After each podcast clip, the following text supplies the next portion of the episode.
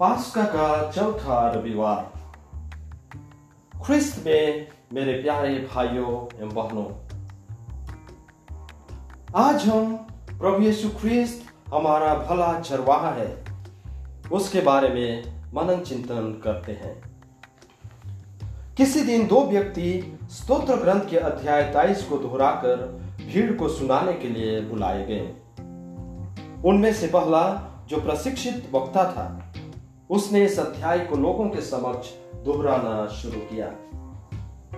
वह जैसे ही इस अध्याय को मधुर एवं स्पष्ट शब्दों में लोगों के समक्ष दोहराकर समाप्त किया, लोगों ने जोरदार तालियों द्वारा उन्हें बधाई देते हुए फिर से दोहराने के लिए चिल्लाने लगे।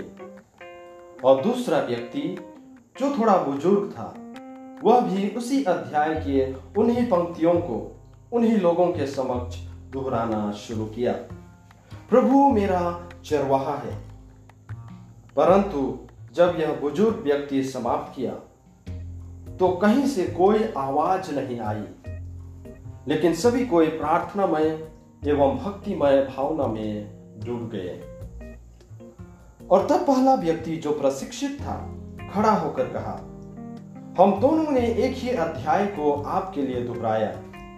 लेकिन मुझमें और मेरे इस दोस्त में अंतर यही है कि मैं इस स्तोत्र ग्रंथ के अध्याय प्रभु मेरा चरवाहा है, इसे अच्छी तरह से जानता हूँ।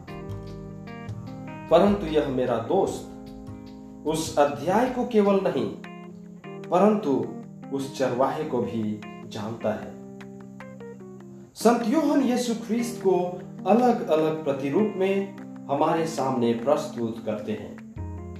कभी जीवन की रोटी के रूप में, कभी जगत की ज्योति के रूप में तो कभी दाखलाता के रूप में। और उनमें से शायद यह प्रतिरूप यीशु ख्रीस्त हमारे भले चरवाहे हैं, सबसे उत्तम है। आज चलिए हम जरा गौर करें। कि क्यों यीशु ख्रीस्त अपने आप को एक भला चरवाहा कहते हैं? और उनकी आवाज़ हमारे लिए क्या महत्व रखती है? सबसे पहले हम चरवाहे के कर्तव्य को समझने का प्रयास करें। पुराने समय में लोगों के लिए भेड़ों को ऊन के लिए पालना जीविका का एक स्रोत था। भेड़ों के चरने के लिए विस्तृत जगह थी, पर वह पथरीली एवं उबड़ खाबड़ थी। चरवाहों को हमेशा उन पर नज़र रखनी पड़ती थी, तथा उन्हें जंगली जानवरों एवं चोरों से उनकी रक्षा करनी पड़ती थी। चरवाहा अपनी भेड़ों के आगे आगे चलकर उन्हें चराने के लिए ले जाया करता था। और भेड़ें अपने चरवाहे की आवाज़ भली भांति पहचानती थी एवं उनका अनुसरण करती थी। भेड़ें बोल नहीं पाती हैं, इसलिए उन्हें चरवाहे की आवश्यकता नहीं होती है। लेकिन इसलिए होती है क्योंकि वे जानते हैं कि वे अपने बल पर जी नहीं सकते हैं। उन्हें एक अगुआ की आवश्यकता होती है, जो उन्हें ले जाए एवं उनकी रक्षा करे। रात में भेड़ों के झुंड को चार दीवारी के अंदर रखा जाता था, जिसमें सिर्फ़ एक दरवाज़ा होता था। चरवाहा उसी दरवाजे के पास लेट जाया करता था और इस तरह से चरवाहे से होकर गए बिना कोई भेड़ ना तो बाहर और ना ही अंदर आ जा सकती थी। यीशु ख्रीस्त हमारे चरवाहे हैं और हम सभी उनकी भेड़े हैं। वे हमारे भले चरवाहे हैं क्योंकि वे हम सबों का ध्यान रखते हैं, हमारी परवाह करते हैं, हमारी रक्षा करते हैं तथा हमें अपनी आवाज़ द्वारा सही मार्ग पर ले चलते हैं।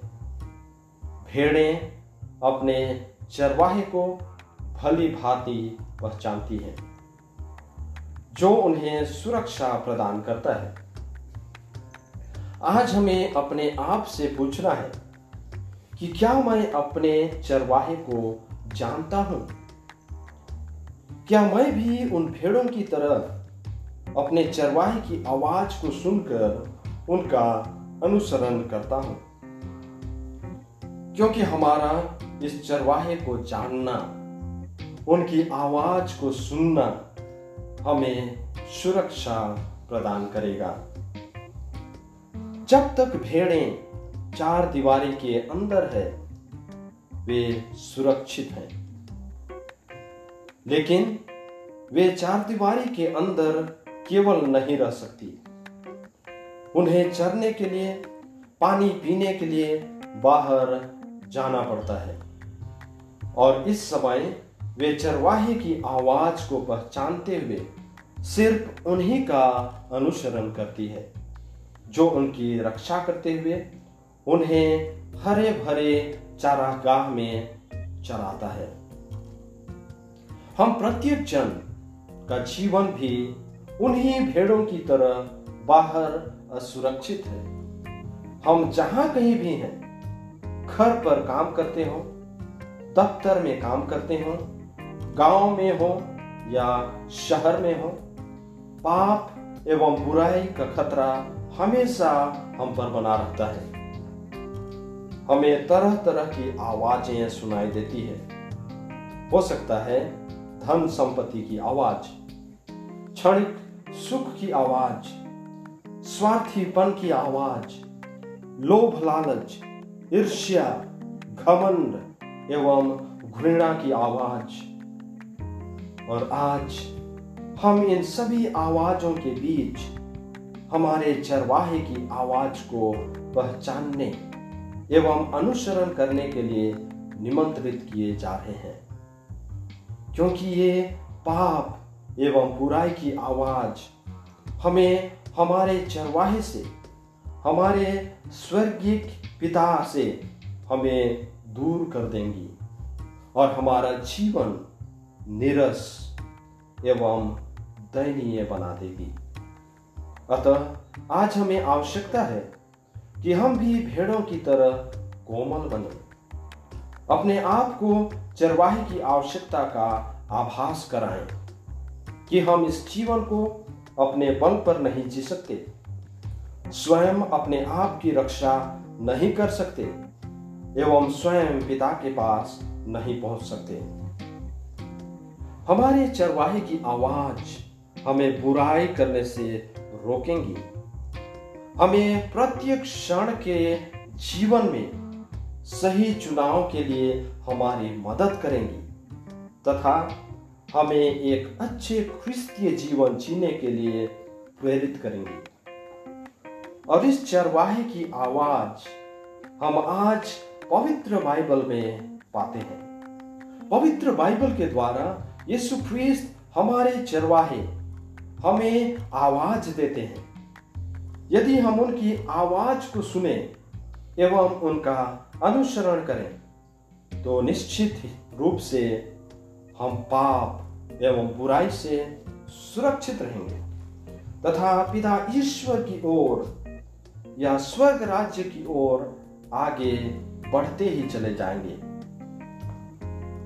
ख्रिस्त हमारा चरवाहा हमें प्यार करते हैं और हम भेड़ों की रक्षा करने के लिए अपने प्राण तक न्यौछावर कर दिए।